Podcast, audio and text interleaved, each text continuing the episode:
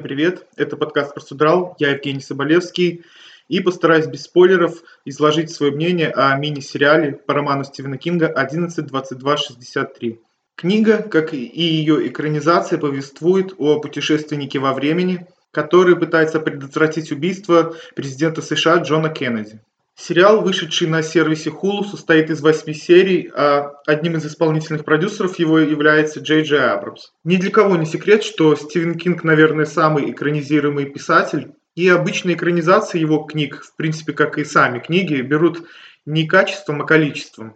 Практически ежегодно Кинг радует своих фанатов новой книгой. И с кризисом чистого листа, как говорит он сам, он борется, поставив для себя планку написать как минимум 2000 слов в день. И, конечно же, такой подход не может не сказаться на качестве его книг. Хотя яростные кингоманы считают каждую написанную им строчку шедевром, я к таким не отношусь. В целом я люблю этого писателя и прочитал около двух десятков его книг и практически от всех получил удовольствие, но за исключением нескольких книг в каждой из них присутствует немало недостатков. И один из этих недостатков перекочевал в роман 11.22.63, идея которого пришла Кингу еще в 2007 году. О ней он рассказал, отвечая на вопрос своему фанату, и уже тогда, в принципе, он проспойлерил концовку. И уже в 2011 книга вышла, и где-то тогда же я ее и прочитал. Прочитав первую треть книги, я был в полном восторге. Помню, что даже написал на своей странице ВКонтакте, что это одна из лучших историй о путешествиях во времени. Завязка очень интригующая, интересная. Чувствуется, что Кинг очень любит и лелеет 60-е, поэтому очень приятно погружаться в эту атмосферу. Также видно, что писатель очень хорошо подготовился и прочитал немало книг о президенте Кеннеди и о покушении на него. Но, как это у меня часто бывает, как только я что-то начинаю хвалить, это начинает меня разочаровывать. Дальше это пресловутая кинговская 2000 слов в день стало очень хорошо ощущаться, потому что книга потеряла в темпе и просто начала топтаться на месте. Все, что касается любовной линии в романе и некоторых побочных линий, по-прежнему читалось интересно, хоть и не супер захватывающе. Но все, что касалось основного сюжета по поводу нахождения Освальда, прослушки его дома, поиска его связи с ЦРУ все это как-то откровенно заставляло скучать. Причем дело об убийстве президента Кеннеди, наверное, рекордсмен по количеству теорий заговоров, но Кинг решил в своей книге обойтись без них и выбрал самый простой путь, что с одной стороны правильно, потому что не нагружает читателя, как, например, э, фильм Оливера Стоуна «JFK», также снятый по книге, в котором настолько закрученный сюжет, что в какой-то момент уже просто отпускаешь все и перестаешь разбираться в происходящем. Но с другой стороны, то, что Кинг выбирает самую простую версию убийства Кеннеди и тратит на ее расследование большую часть книги, лично меня вгоняло в скуку. Финал книги также оказался не шибко оригинальным, и чувствуется, что, имея на руках отличный зачин, Кинг не знал, как закончить книгу и просто пустил события на самотек. Не пытаясь как-то закрутить сюжет, он дал нам то, что ничего не читавший о во времени человек – может быть, и съел, но я после Герберта Уэллса и «Назад в будущее» не могу воспринимать всерьез такую развязку. Хотя в целом от книги остается приятное впечатление, потому что Кинг с любовью поностальгировал о 60-х. Конечно, она написана на порядок лучше большинства мировых бестселлеров, но, честно говоря, многие моменты в ней, на мой вкус, попахивают графоманством. Уже очень часто события в ней стоят на месте или меняют направление так, что я, как читатель, потерял интерес в какой-то момент.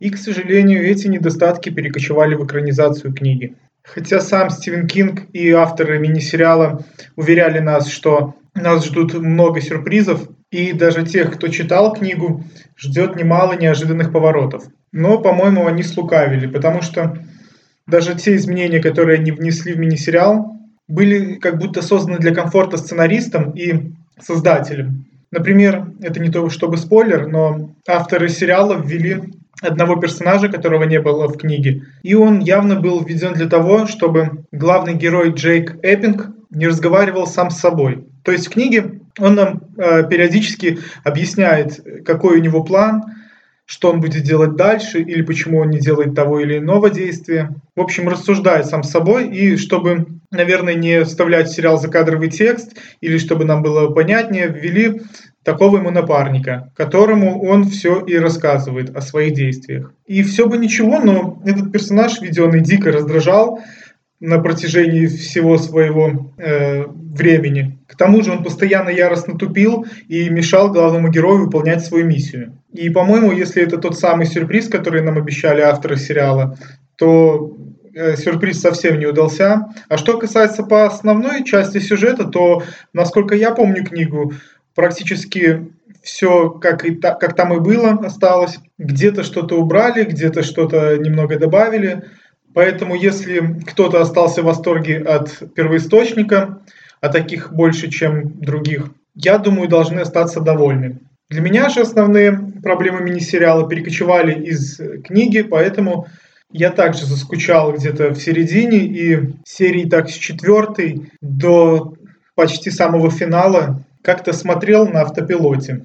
Не особо меня захватило происходящее. Я все же надеялся на то, что сериал приобретет в динамике и, пользуясь своей визуальной частью, покажет нам все красоты 60-х. Но даже с визуальной точки зрения не удовлетворил сериал, потому что большая часть действий, особенно в середине, происходит в помещениях, и весь тот кайф, который получал главный герой от этого времени в книге, как-то здесь сложно почувствовать. И если вначале все как-то было поярче, и даже использовалось это клише, когда 60-е все желтые, оранжевые, яркие, как будто там нету дождливой погоды, то потом даже по этому клише начинаешь скучать. Так как действие в основном происходит ночью, или в, доме у Джейка, или в какой-нибудь больнице, или в школе.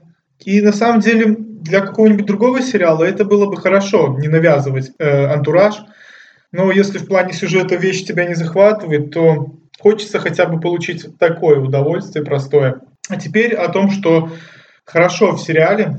Во-первых, Джеймс Франко в роли Джейка Эйппинга, по-моему, очень хорош. Видно, что он получает большое удовольствие и что ему очень нравится первоисточник. И он не спит, как в большинстве своих э, как бы серьезных ролей.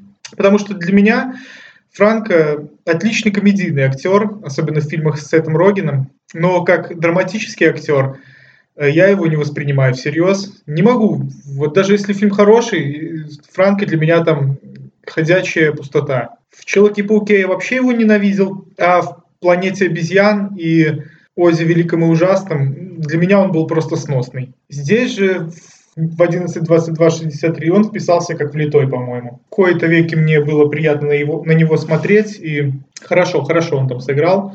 Да и что касается всех остальных актеров в сериале, все хорошо подобраны, отлично справились с своей задачей. В небольшой, но важной роли появляется Крис Купер, которого в последнее время почему-то стали звать на роли умирающих людей. Также в роли Сэдди, подруги Джейка Эппинга, появляется Сара Гадден, канадская актриса, которую я до этого встречал в последних фильмах Кроненберга. И она, она просто лучик света, серьезно. Каждый раз, когда он улыбается, понимаешь, почему главный герой хочет остаться в этом времени. Она очень хорошо вписывается в 60-е, отлично смотрится в этих ретро-платьях. Также появляется Джош Дюамель в совершенно другом и необычном для себя образе, и он ужасающе хорош. Причем Дюамеля я так же, как и Франко, никогда не воспринимал всерьез, как драматического актера, а здесь он, знаете, жути наводит. И Дэниел Вебер в роли Ли Харви Освальда также хорошо справился со своей задачей, очень так шизофренично сыграл, не переигрывающе. Единственный, кто не понравился, это Джордж Маккей в роли Билла Теркета, того самого нововведенного персонажа, который смотрится здесь как инородное тело. И если бы его не было, по-моему, было бы только лучше. В остальном же, по части кастинга, отличное попадание, и тут жаловаться не на что. Также не на что жаловаться на все то, что было хорошо в книге, и также хорошо и здесь. Особенно отличные первые две серии, которые снял Кевин Макдональд, как в свое время отличный документалист, также хороший режиссер, который просто в последнее время как-то не везет ему с проектами. И в первые две серии очень хорошо смотрится, не теряя темпа, снято так без выпендрежа, чтобы не отвлекать нас от основного сюжета. Также хороши те серии, которые посвящены побочным миссиям главного героя, которые я не буду раскрывать.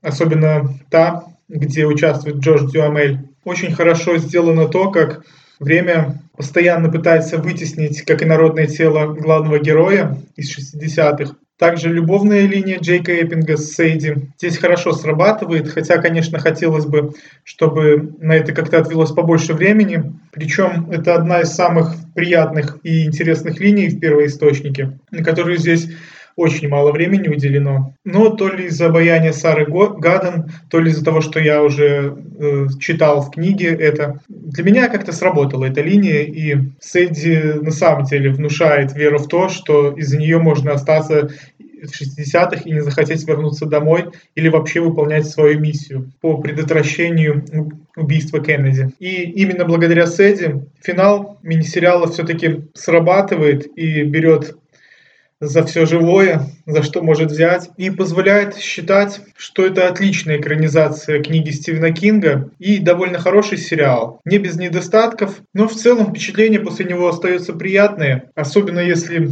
четыре вечера подряд смотреть по две серии. Я даже уверен, что многим он понравится больше, чем мне. Очень хорошая экранизация Стивена Кинга, особенно на фоне того, что 80% экранизации его книг так себе и ниже уровня, то это очень достойное. Просто не очень обязательная и не такая отличная, как хотелось бы. Поэтому я свое мнение сказал, решать уже вам, смотреть или нет. Спасибо за внимание и пойду смотреть следующую серию.